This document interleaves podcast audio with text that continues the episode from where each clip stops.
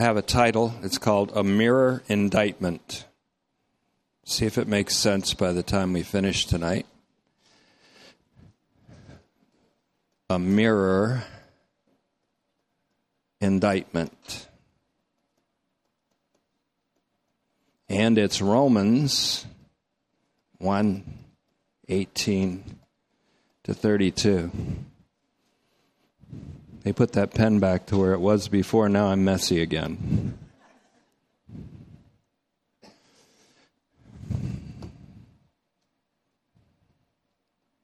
Let's take a couple moments so Kevin can prepare for the message tonight. yes, you're welcome.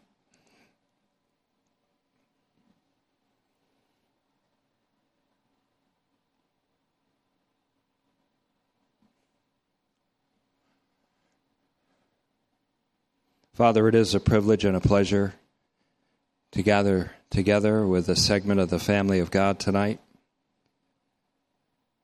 so that we can look into your word, which is the fulfilled Torah of freedom.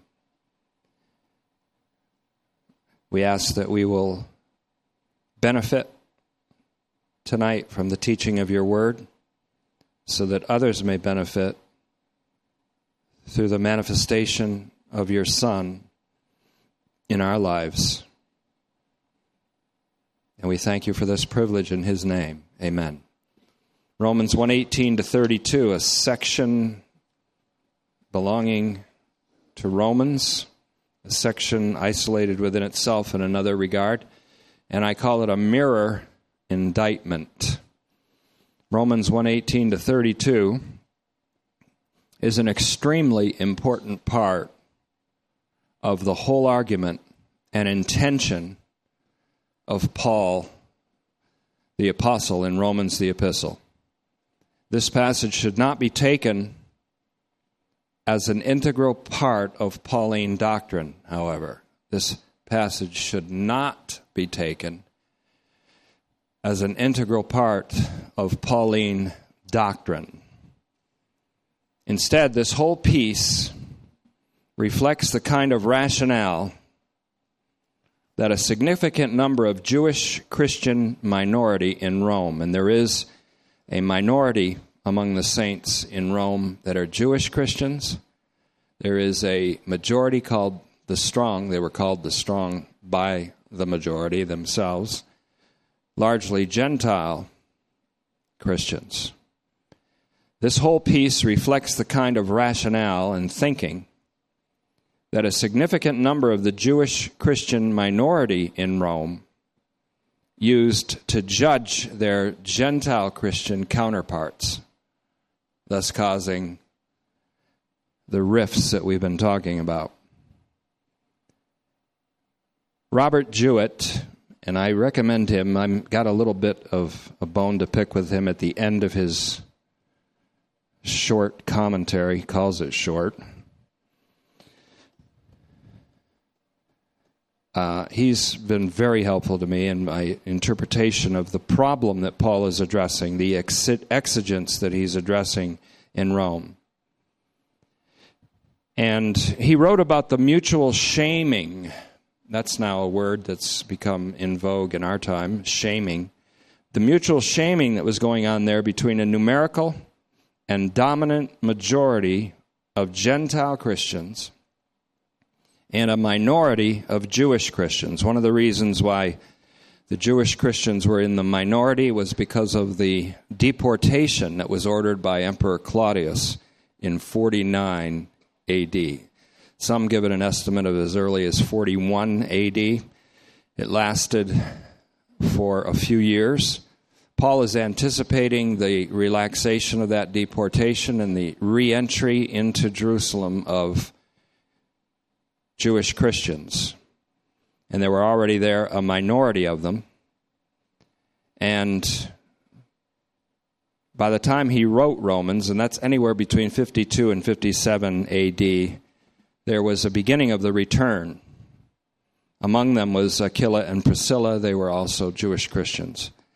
He wrote this, though.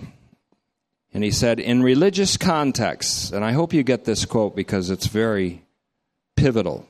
In religious contexts, to accuse each other of dishonor entailed mutual damnation, with each side claiming divine approbation or approval for themselves and divine wrath against their opponents. And notice that. Each one claiming divine wrath against their opponents.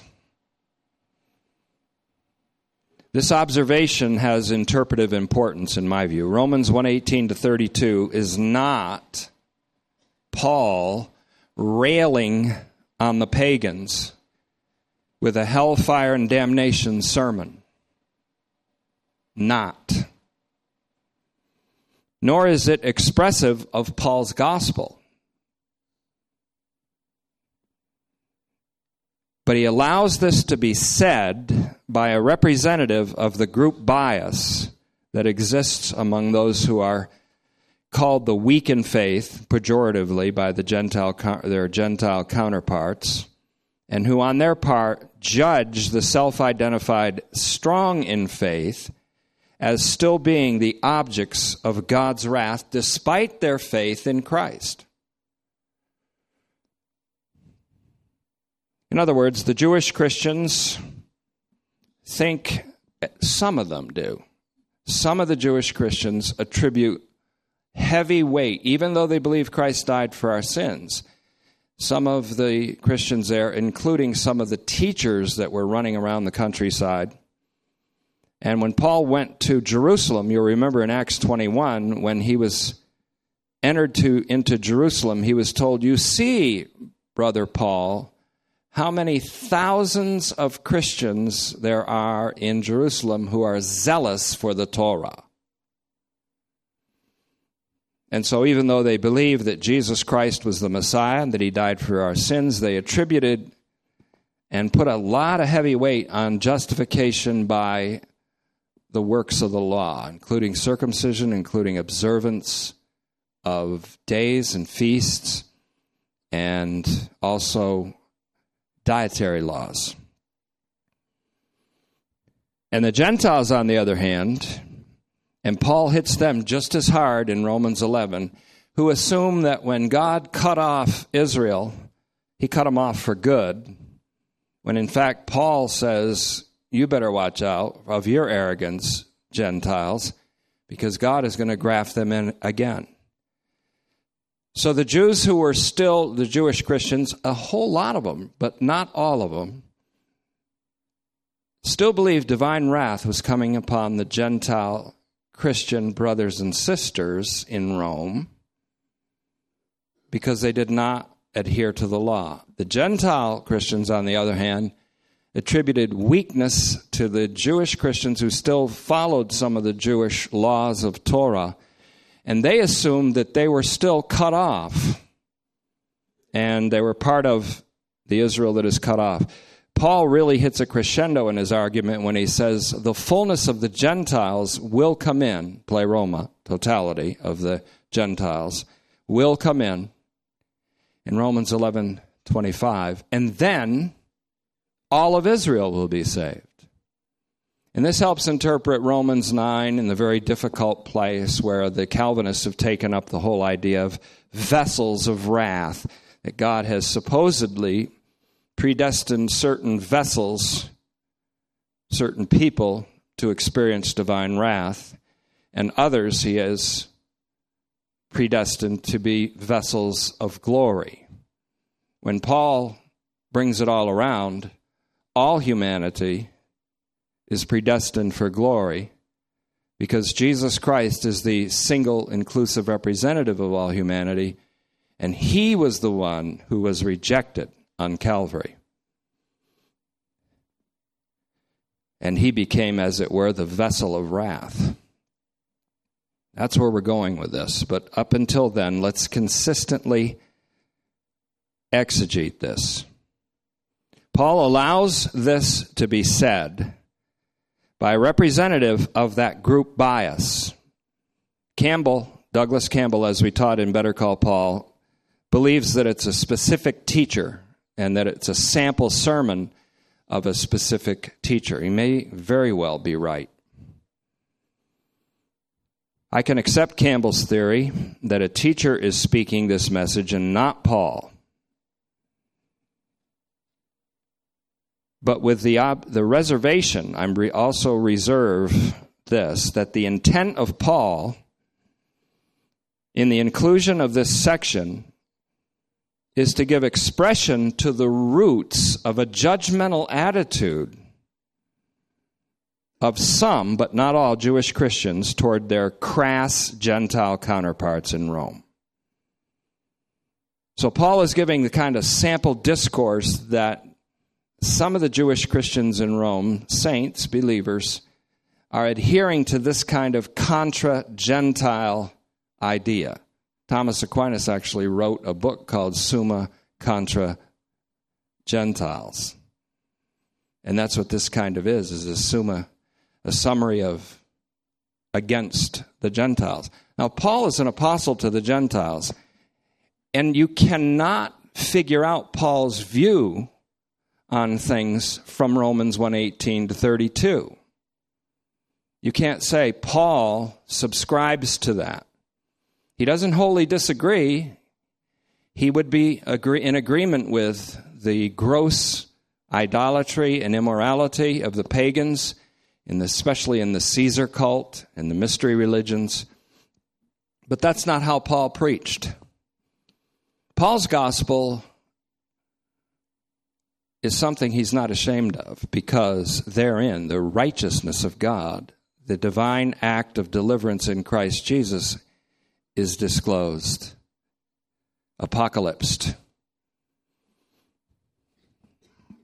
It's amazing how much, by especially fundamentalists, but all kinds of Christians, attribute these this passage to Paul, and they hang their hat on it, especially in judgment of certain parts of our society. That's you can't say Paul believes that though. So, not from this passage.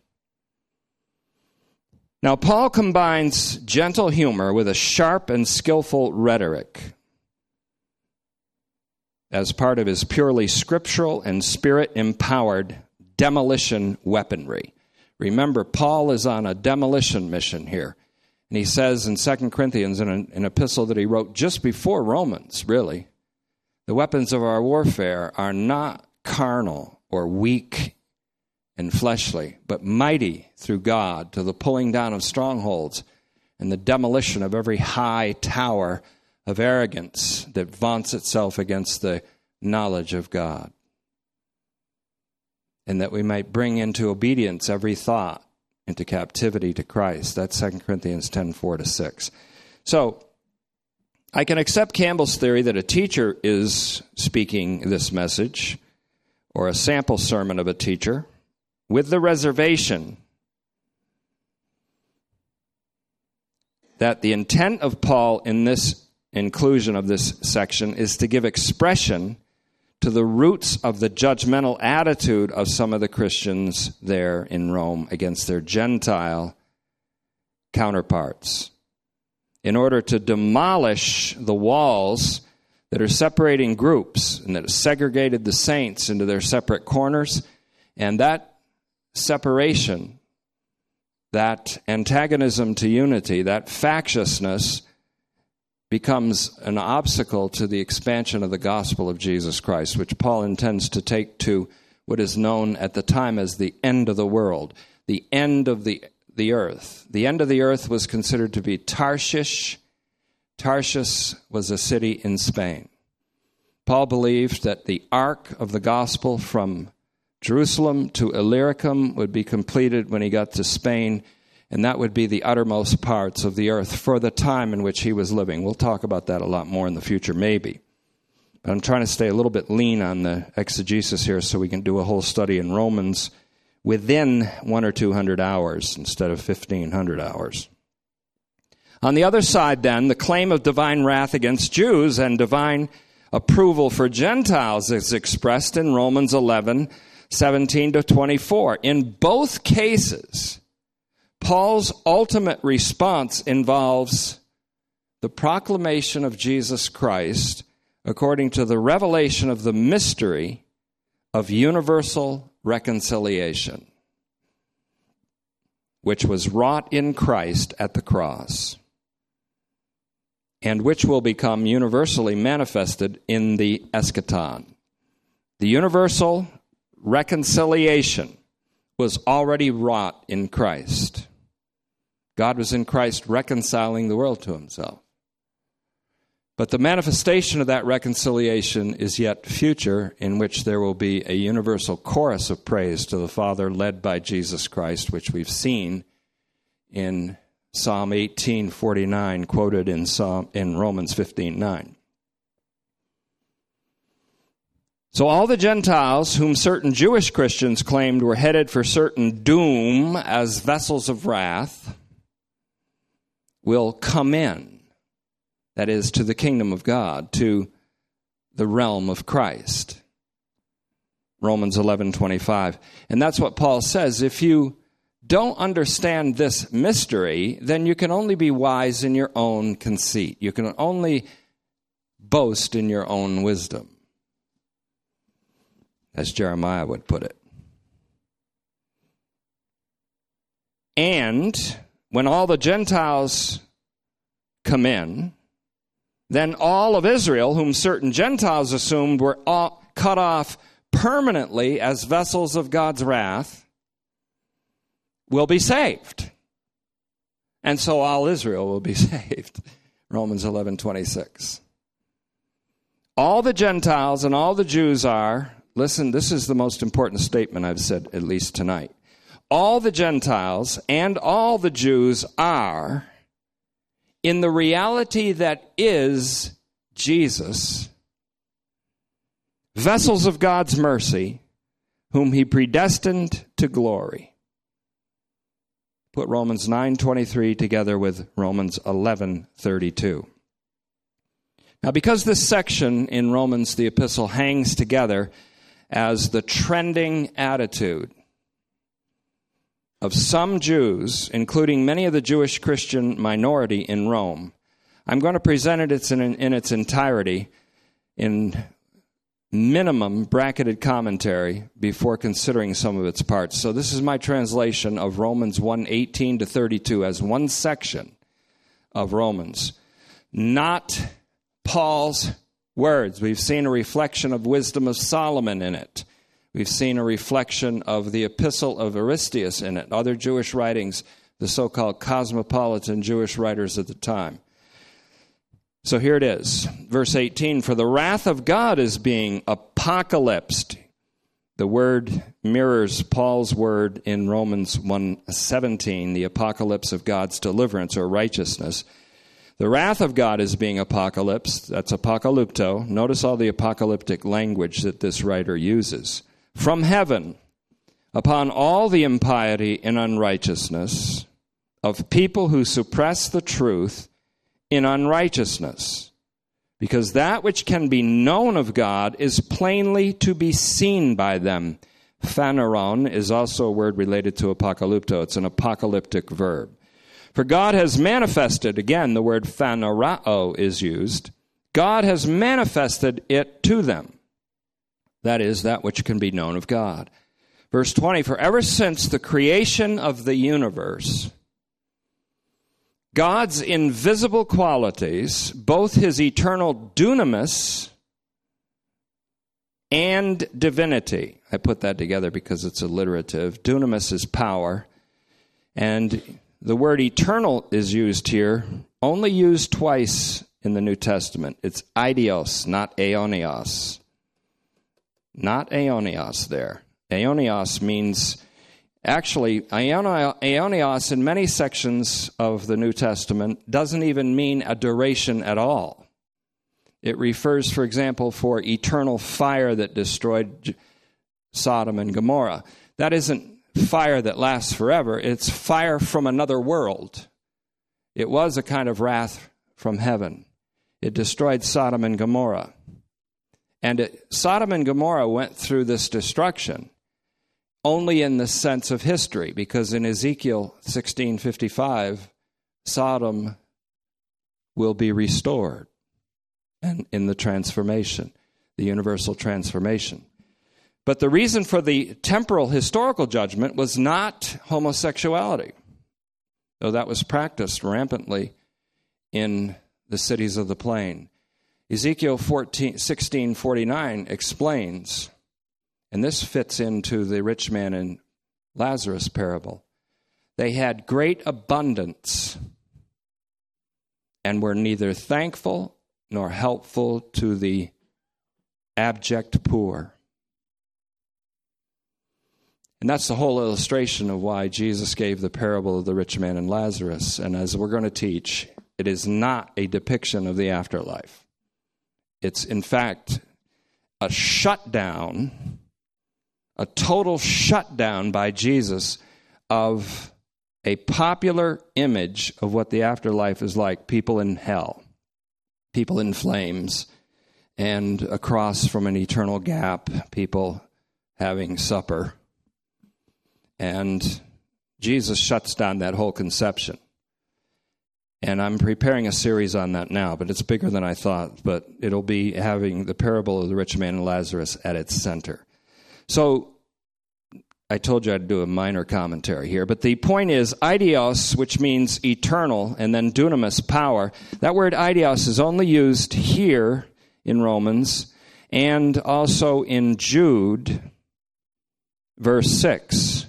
But the word is also used in 4 Maccabees, 4th Maccabees, and in Wisdom of Solomon. Wisdom of Solomon 726. You can find it in your Revised Standard or New Revised Standard Bible.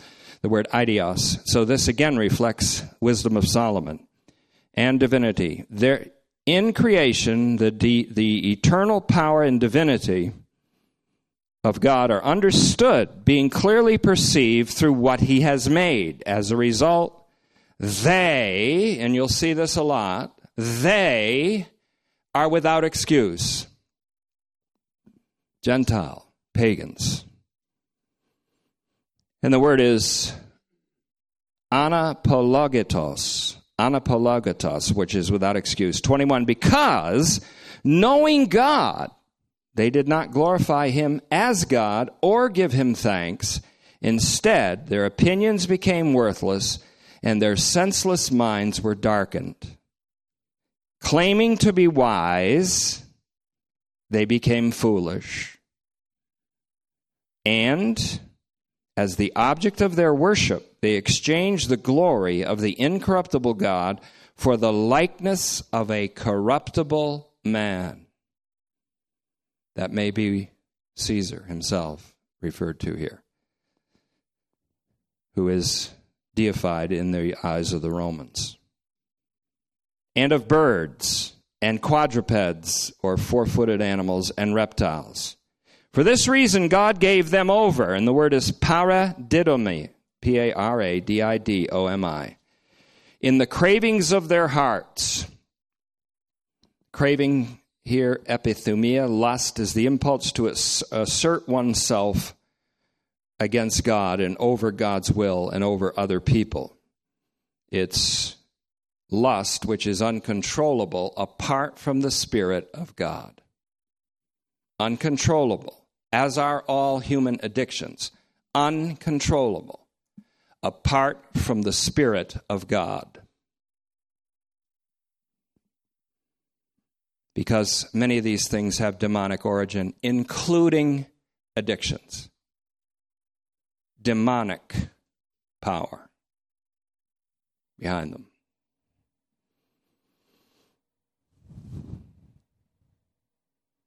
So, for this reason, God gave them over in the cravings of their hearts to impurity in the degrading of their bodies among themselves.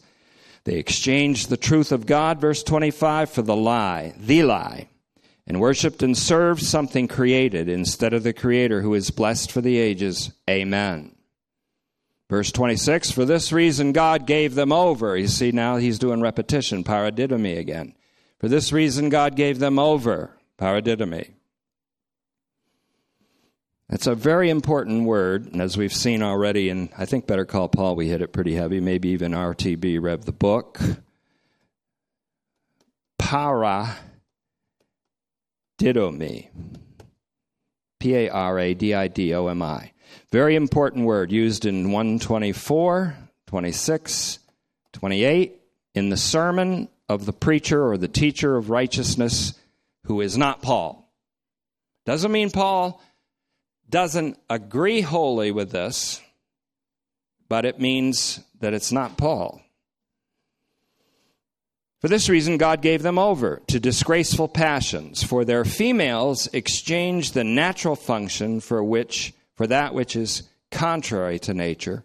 The males likewise, letting go of natural relations with females, became inflamed in their desire for one another males in males doing shameful acts and receiving in themselves the punishment appropriate to their perversions. And so, verse 28, just as they did not consider God worthy of being in their consciousness, God gave them over to a worthless mind to do that which is improper Verse 29 they are filled to the brim with all kinds of unrighteousness, maliciousness, greed, and vice. They are full of envy. I like that one because in Mark 15 10 and Matthew 27 18, Pilate, a Roman, knew that the Jewish leadership in Jerusalem delivered, handed over, handed over Jesus Christ to be crucified out of envy. The mirror is being shown in the face of the teacher. Paul's going to say, You do the same things. You do the same things. They made an image in the likeness of a corruptible man, Julius Caesar, Augustus Caesar, and worshiped him what did you do, your leaders do, not all Jews, what did the leaders in Judea do when they demanded that their king, Messiah, Jesus, be crucified? They said, What? We have no king but Caesar. The mirror. That's what fundy preachers have to realize. Imagine a fundy preacher condemns everybody except himself and his little clique and then it's turned on them, and someone says, Well, you do the same things. In your dreams, in your intentions, and by practicing the suppression of unrighteous, the suppression of righteousness, the suppression of the truth by a false gospel. You're doing the same thing. It's a mirror indictment. That's what Paul's doing here. It's a mirror indictment. He gets really feisty here. You can almost see him. And Phoebe is probably performing this, and I agree with that possibility too. Paul's epistles were meant to be read aloud and sometimes even performed. This is a voice or a speech in character, and it's perfect for a performance. And Phoebe was the one who patronized, who gave Paul the money and was a supporter of Paul for his mission to Spain. So Paul was coming to Rome, to Rome not to get more money for the mission to Spain. He was already well provisioned monetarily, but he came to get some support, perhaps some team members, some advice, some logistical support for this mission to Spain. Phoebe, which we've studied in Romans 16, the first few verses, may be performing this. So I think that's, that's a plausible thing. They are filled to the brim with all kinds of unrighteousness, maliciousness, greed, and vice. They're full of envy, murder, discord, treachery, malevolence. They are gossips, slanderers, God forsaken. Haters of God here means hated by God. They're God forsaken people. Seems like Jesus Christ was God forsaken. Contrivers of harm, disobedient to parents, I like the Christian Jewish or the complete Jewish Bible here. It's good on so many verses. And he's really, I like the way he put it. Mark Stern, I believe his name is. They are brainless, faithless, heartless, and ruthless. They are senseless. The way I put it is they are senseless, untrustworthy, unloving, unmerciful. Though they know the requirement of God that those who practice such things are worthy of death, they not only do them, but they also heartily approve of those who practice them. Now, all that's a speech in character, I believe. This may indeed be a typical sermon from a teacher who pro- propagates a so called gospel, which touts justification by the works of the law, even though he knows Christ died, that Jesus was the Messiah. But he preaches a gospel which propagates a justification by the works of the law with a decidedly Jewish bias. It is, I think, vital to recognize that these are not Paul's words. Paul turns this into a mirror indictment, not only in verse 1 of chapter 2, which we want to look at right now, but throughout chapter 2 throughout chapter 2, he mirrors this indictment to this Jewish teacher, and really not just to the teacher. Here's an important item not just to this particular teacher or this particular interlocutor or invent maybe even an invented conversation partner or our argument partner or debate partner that Paul has set up, which he does throughout Romans, but also everyone who is of that bias. And he's not, and this is emphatically a warning that I'll always be putting for, forth before you. He is not speaking evil of the Jewish people per se, nor do any biblical writers. Nor is he even disparaging or putting down Judaism as a practice of Jews. Judaism is not a religion, it is a many faceted practice of Jews. Paul said, I excelled in Judaism above my contemporaries. He does not knock Judaism. The ultimate realization of Judaism is the realization of the Messiah and of a universal reconciliation. All the prophets spoke of that. Every prophet in the Bible speaks of a universal salvation. So, why is there so much resistance against what all the prophets have taught? In mainline Christianity? That's a question. I'm just putting the question out there. Apokatastasis panton means universal salvation. God spoke through the mouths of all the prophets about it, proclaiming it. Paul's no different.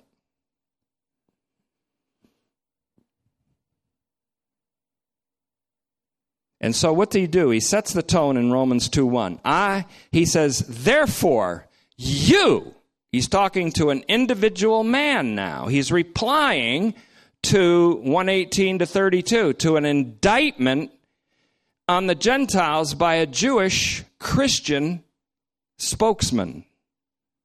Now, to be fair, I would say this. I wouldn't have to, I would not be dogmatic and say this is a specific teacher, but I would say that whoever is doing this speaking is representing a Jewish Christian bias that Paul's trying to knock down. And he knocks down with equal power and zeal the anti Jewish Gentile arrogance in Romans 12:3 he says according to the grace given to me by God he said stop being arrogant.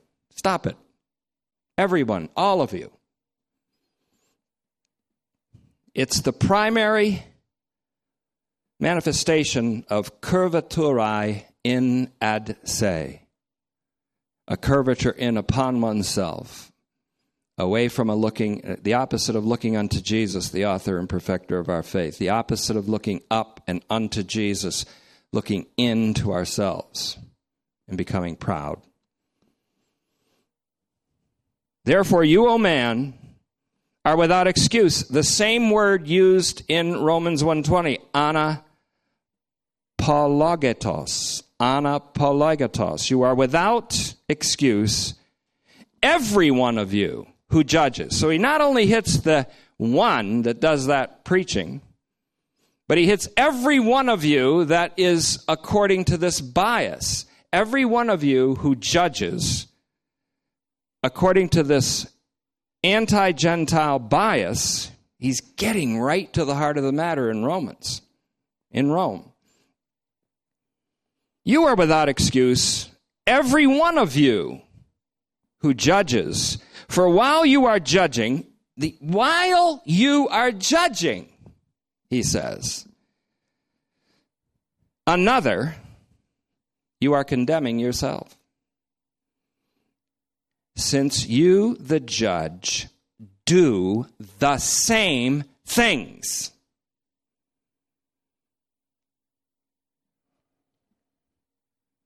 This will be fully demonstrated by Romans 3:10 to 18. But he also clamps down and I want to make this very clear so there can be a pincer movement here. He also clamps onto this judgmentalism from the other flank in Romans 14:10. We hit this a little bit last week. Now you This is the Jewish Christian who is of the weak in faith. Why do you judge your brother, your Gentile Christian sibling? Or you again. Now he points to a Gentile Christian saint of the so called strong in faith, the representative of a numerical and dominant majority of believers in Rome, Gentile. Why should you consider your brother of no account? Despise your brother. For you see, we will all keyword in Romans, used 75 times. I think that would make it a significant term. We will all be present to be accounted for at the judgment seat of God. For as it is written, As I live, says the Lord, to me will bow every knee and every tongue will give praise to me. So then each one of us will give an account to God. So from now on, stop judging one another Instead, judge this. Drop the gavel on this and make this decision, he's saying. That you're not going to put an obstacle or an enticement in your brother's way.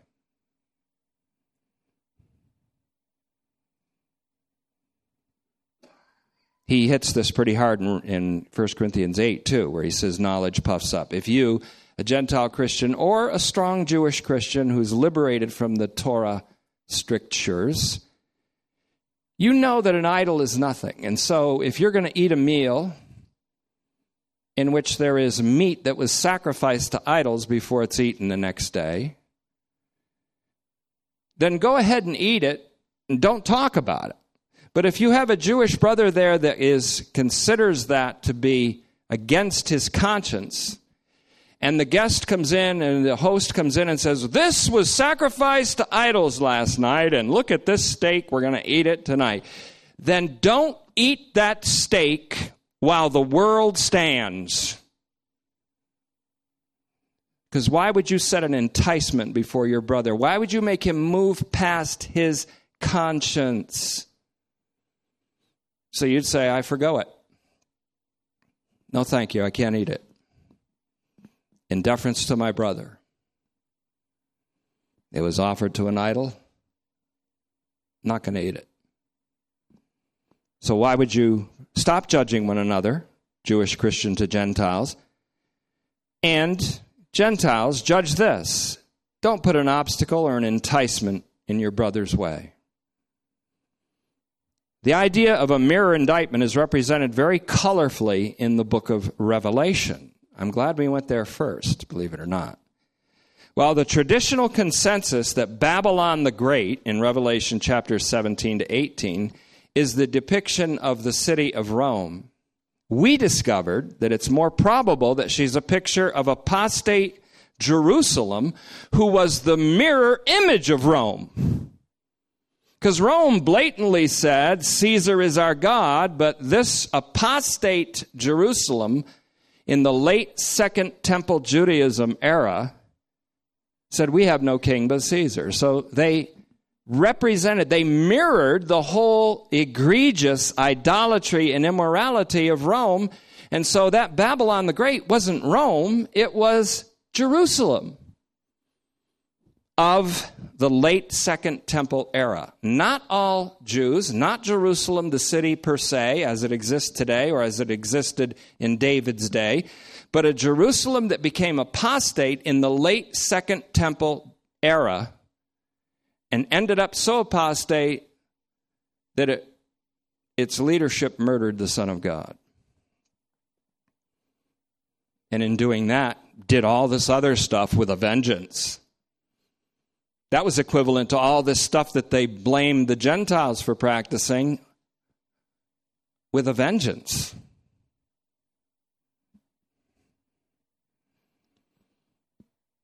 So one could read the Apocalypse of John as a Judean Jew. Imagine a Judean Jew, a Jew of a Christian in the first century. And he reads this and he concludes with a sardonic smile that this is the depiction of Rome by a Jewish Christian prophet.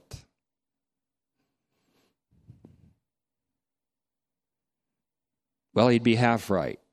John was a Jewish Christian prophet. But like the prophets of the Old Testament who were his brothers in Revelation 22 9, and like Jesus, he was denouncing Jerusalem.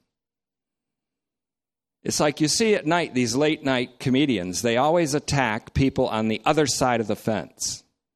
They don't have the guts or the stones or whatever else, the testicular fortitude to attack somebody on their side of the fence. They're not like the prophets. The prophets had to indict Jerusalem.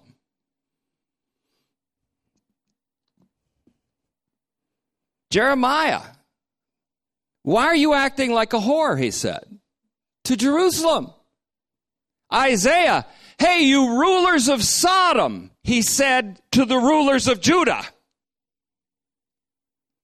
John writes, the city where they crucified our Lord, Sodom and Egypt, which is Jerusalem. He wasn't crucified in Sodom. He wasn't crucified in Egypt. He was crucified in the mirror image of these two idolatrous cultures in Jerusalem. So, read it. Isaiah 1, 1 to 17. Jeremiah 3, 1 to 13. I'll put this in print. Ezekiel 16, 14 to 36. Ezekiel 16, 49. What was Sodom's reason for their destruction? Abundance of bread, lack of thanksgiving for it to God, and a refusal to help the poor. What is Jesus illustrating as going to be the upcoming destruction of Jerusalem? A rich man represents the male counterpart of the Babylon the whore by wearing the same garb, the purple, and faring sumptuously and being proud and having a person of abject poverty right outside his gate that he ignores. Jesus is illustrating not the afterlife, but the problem of the present life which brought about the destruction of Jerusalem.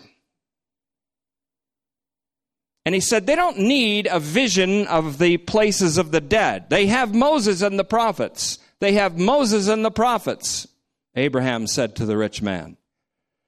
So he shut down this vision of an afterlife to say that's not what the afterlife is like. And he said they have Moses and the prophets, and the sum of the prophets and the law is to love your neighbor as yourself. That's the point of the parable. Luke's gospel is a gospel of universal salvation from beginning to end. It's the whole thing. That's why Luke is called an evangelist. His whole, I'm going to show this first before I get to the parable of the rich man in the future. The whole gospel begins with Luke 36 with the quotation of Isaiah 40 and verse 5 that all flesh altogether will experience the salvation of the Lord all flesh altogether will experience the salvation of God.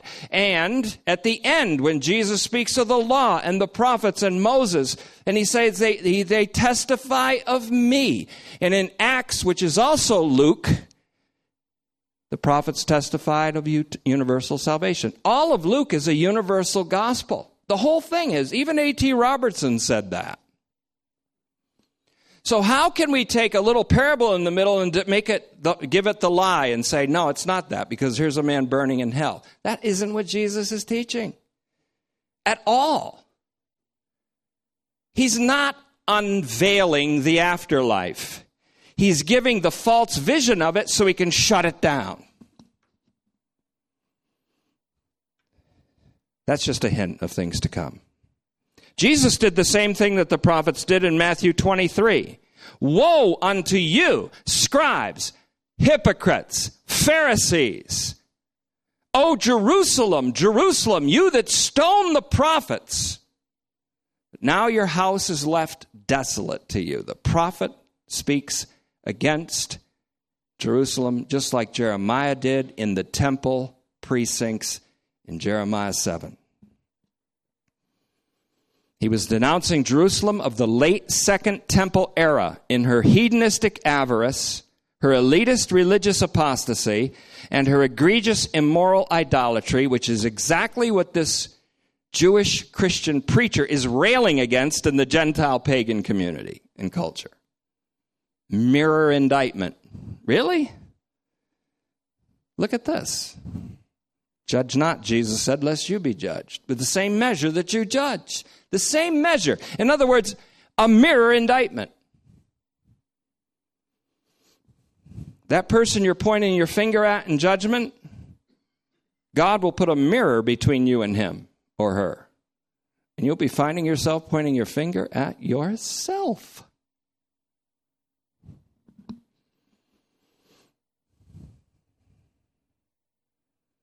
Jerusalem was also in the time of Jesus and in the time of Paul, even went so far as to sacrifice her children to the beast, Moloch. The beast in this case was the Roman Empire headed by Nero, and the children of this woman whom she sacrificed were the Jewish martyrs, followers of Jesus Christ. So let's look at a small piece of this and then we'll back off for tonight. Consider Romans 123 by itself, just 123 by itself to illustrate this. The speaker, not Paul. Imagine people written whole books on Romans 118 what Paul thinks in Romans 118 to 32. And Paul doesn't even think that. Or say that he doesn't throw it out either. He, he doesn't say, oh, it's good what they do in their orgies and all that stuff. He doesn't say that. He doesn't agree with it. But it's not him preaching. Paul doesn't preach that way. And when he does talk about stuff like that, he said, it's not, listen carefully, he said, it's not even edifying to speak of what they do in the darkness. This guy's given details of what they're doing in the darkness. Paul doesn't preach that way.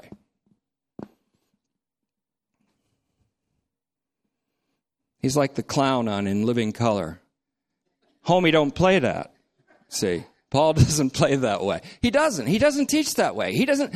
People love to do that, like get into the the horrific details and salacious stuff. And Paul says that you should never do that. You don't talk about stuff like that.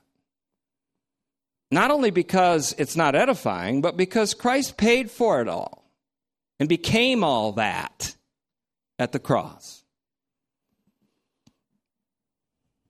So consider 123. The speaker denounces the Greco Roman culture for its exchange. And this is really at the heart of the matter. They exchanged the object, as the object of their worship, the glory of the incorruptible God, they exchanged for the likeness of a corruptible man. Not just corruptible man, a corruptible man, and of birds and quadrupeds and reptiles. It is more than interesting to note that in Psalm 106:20 and you can note this and write and look it up yourselves. It says, "They exchanged their glory." That's the verse. Psalm 106:20. They exchanged their glory. And the CSB note is correct. The Christian Standard Bible note says glory, that means their God, for the image of a grass eating ox for example. There's a four footed creature. And guess who he's speaking about? Israel. Israel did it. Psalm 106:20, which in this Septuagint is 105:20. How about Jeremiah again, 2:11? He says, "Has a nation ever exchanged its gods?" Jeremiah. But they were not gods, he said, of course. Yet my people have exchanged their glory for useless idols. Exchanged their glory, God, the object of their worship, for useless idols. My people, who's that? When Yahweh is speaking, who's that? Mirror indictment. Here, this is Israel's sin. Therefore, you, O man, are without excuse. Every one of you who judges. For while you're judging another, you're condemning yourself, since you, the judge, do the same things. You, O man, is directed to the preacher of, of Revelation of Romans rather 118 to 32 and every one of you to all those in Rome who sympathize with this indictment of the Gentiles and keep it for their Gentile Christian brothers and sisters while they exempt themselves of its sting. Also, more than interesting is that the image of a corruptible man may well be a reference to Caesar, whom the Romans worshipped. Now, I say this is more than interesting because John, this time in John's Gospel, records the words of the mob of Jerusalem Jews under the leadership of the scribes and Pharisees, speaking to the representative of Rome, Pontius Pilate, insisting that he crucify Jesus Christ. He says, Should I crucify your king? They said, We have no king but Caesar. Did they not exchange as an object of worship their true king, God in the flesh, Jesus the Messiah, for a corruptible man, the image of a corruptible man? It's a mirror indictment.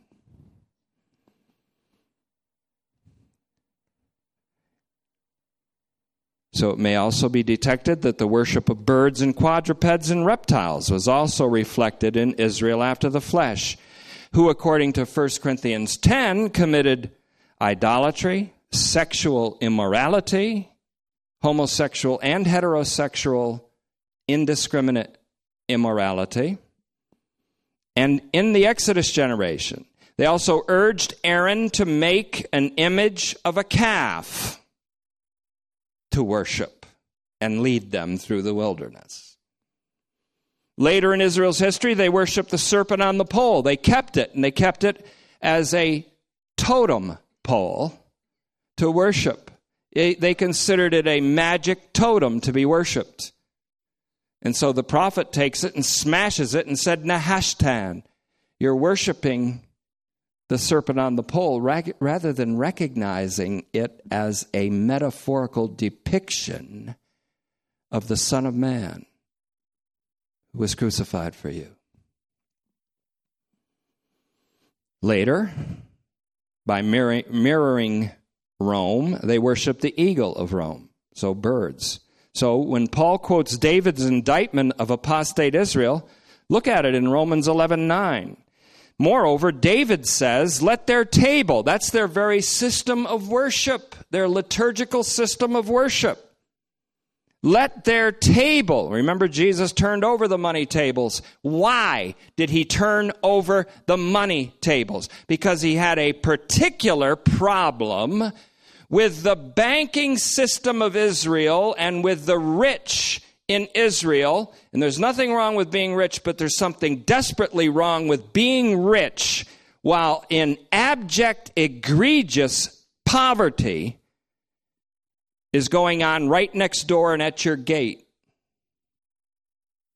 That's what Jesus is after in the parable of the rich man and Lazarus. But people want it to be some afterlife thing so they can escape the sting of it in this life. They have Moses and the prophets, and the whole Moses and prophets hangs on this that you should love the Lord your God with all of your heart, mind, soul, and strength, and love your neighbor as yourself, and you cannot segregate the two. How can you say you love God? Rich man, while you sit in your estate, and at the gate is a man named Lazarus, which is a very common name. It's like John Doe. At your gate is a nameless man to you, but a man with a name to Jesus who is suffering and has to beg for alms and has disease, and the dogs are licking his wounds. How can you say you sit there and love God, whom you don't even see, and yet you hate your brother, whom you do see? You see him. That's what Jesus is after. He's not unfolding the afterlife. You know what that afterlife scene comes from? The Egyptian folk tale of Osiris and Setme. And a folk tale that's reproduced seven times in Jewish folklore. Jesus said, Let me tell you your little folk tale, and let me shut it down because it's not true. It's not a true vision of the afterlife. Let me twist it a little bit and make it an indictment on you today, an indictment on covetousness, on avarice, which the Pharisees suffered greatly from. And like Sodom, they had abundance, but didn't help the poor and didn't acknowledge gratitude to God. And they fell in AD 70, just like Sodom fell 18 centuries before. But it was historical judgment, not eternal damnation. Let their table, what does he say? Become a snare. That's what, gets what that snare is a snare for birds, because they worshiped birds. And a net, you know what that is? A trap for quadrupeds and reptiles, because they worship quadrupeds and reptiles. And a trap, and a means of punishment to them. Let their eyes be darkened. What? Romans 121, let their eyes be darkened same as Romans 121, here speaking of God's own people in the majority. So they cannot see, and their backs be continually bent over, not forever, but bent over in slavery for a time, because they realized, they didn't realize really, that the law, Torah, was hijacked by sin. And so their attempts to be justified by Torah made them even more miserable than other people. So, in closing, the indictment of the Gentiles by the representative of a certain Jewish Christian judgmental bias is held up like a mirror in his face. And thus, a mirror in the face of all the primarily Jewish Christians Though there were also some former Gentile synagogue goers, they were called God-fearers, Gentile God-fearers in the same group, who were judging their Gentile Christian counterparts. So it's to be noted here by way of a continual caveat or warning that Paul is in no way renouncing the Jewish people nor is he disparaging Judaism at all. He is lambasting a trending group bias. And our time is a time of group bias much more than that, that time. And there are group biases that are cultural, ethnic, ethical, religious, and ideological. There are more ideological tyrants today who hate and despise others and consider them to be senseless, heartless, stupid, because they don't ascribe to their highly so called intellectual, sometimes Marxist ideology. And they talk about being tolerant while they are the most intolerant people on the face of the earth. And we have to be careful about talking about American exceptionalism when in fact we may be, in many cases, talking about exceptional arrogance. It's hard when you had it, have it hit your own group. That's where the prophets had some, Micah called it Gabora, guts. That's what I learned in Bible school. Almost 200 messages had this phrase in it when I was going to Bible school get some guts. Get some guts! All right. The guts of the Lamb.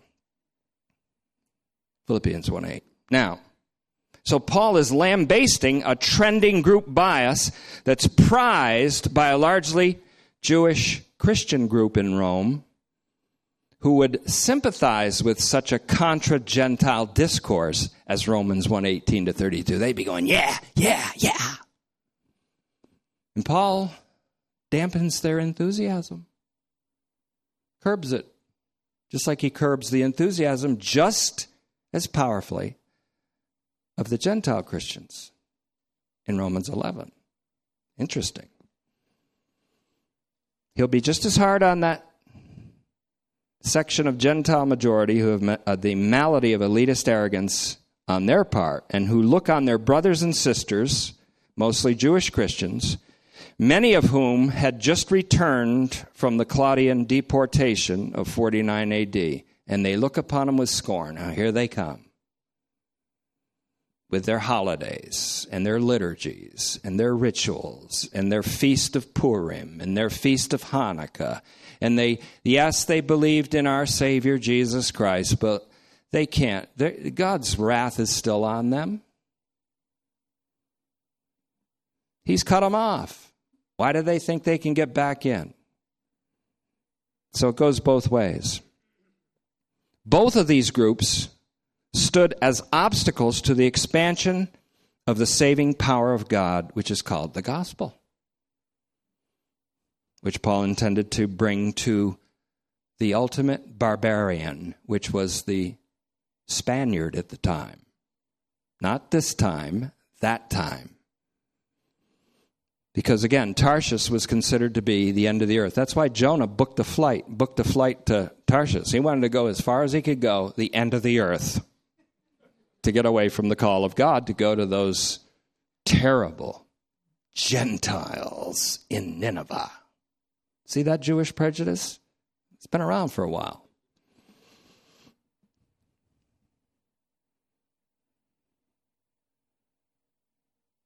Paul hammers both sides. And I'll close with something Robert Jewett said. I've got some bones to pick with him about Romans 16 25 to 27. Serious, serious argument with him about it. But he was good when he said this The frown of the legalist is just as inappropriate for the realm of Christ as the disdainful smile of the liberated.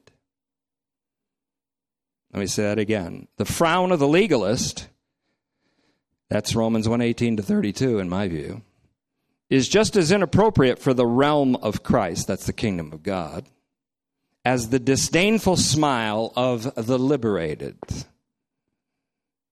The Gentile who's liberated. You know what he becomes? A Pharisee of freedom. And his freedom means more than his brother's conscience. He doesn't limit his freedom for love. Now, we missed last night, so I'm going one, one minute more. All of this will climax. Here's the point of Romans. Here's the heart. All of this will climax in a universal hamartiology. All sinned. All sinned and keep falling short of the honor of God, of receiving honor from God. You want to receive honor? You're receiving honor from men. All sinned, all have sinned and fall short, keep falling short of the honor, the glory of God. All. Universal hamartiology, which parlays, Paul takes that and he parlays it into a universal soteriology. All are shut up in the prison called disobedience so that God can have mercy on all You're all the objects of God's mercy. So why do you judge each other and then on the other hand despise each other and consider you of no account? You just ignore that person. Like the rich man ignored what's his name at my gate? Well, his name is Lazarus. And he's your brother.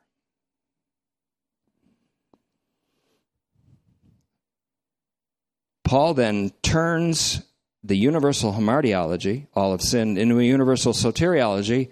Justifying life comes to all through the obedience of Jesus Christ, which in turn demolishes the walls of hostility that separate groups of saints in Rome in order to bring about an early manifestation of the mystery of God's will to reconcile all things in the heavens and on earth in Christ. What a document. Romans. Romans. What a document. It's not just a book. I like Romans, somebody says. You go, why do you like Romans? I just, well, it's got good stuff in it. And, you know, I said, this one person said, I love Ephesians 5. And I said, why? And they said, because it's Ephesians 5. No, because Ephesians 5:32 talks about a mega mystery, Christ and the church. The mega mystery that the church is just a forecast of a universal reconciliation. That's why I like Ephesians 5. We're done. Thank you, Father, for this opportunity and for the attentiveness that you've granted to each listener tonight, which I prayed for today and keep praying for. Because all this study is useless without prayer, without dependence upon you. It's just an intellectual exercise if it doesn't have spiritual impact in the hearts and minds and lives of believers. And that's what I pray for tonight.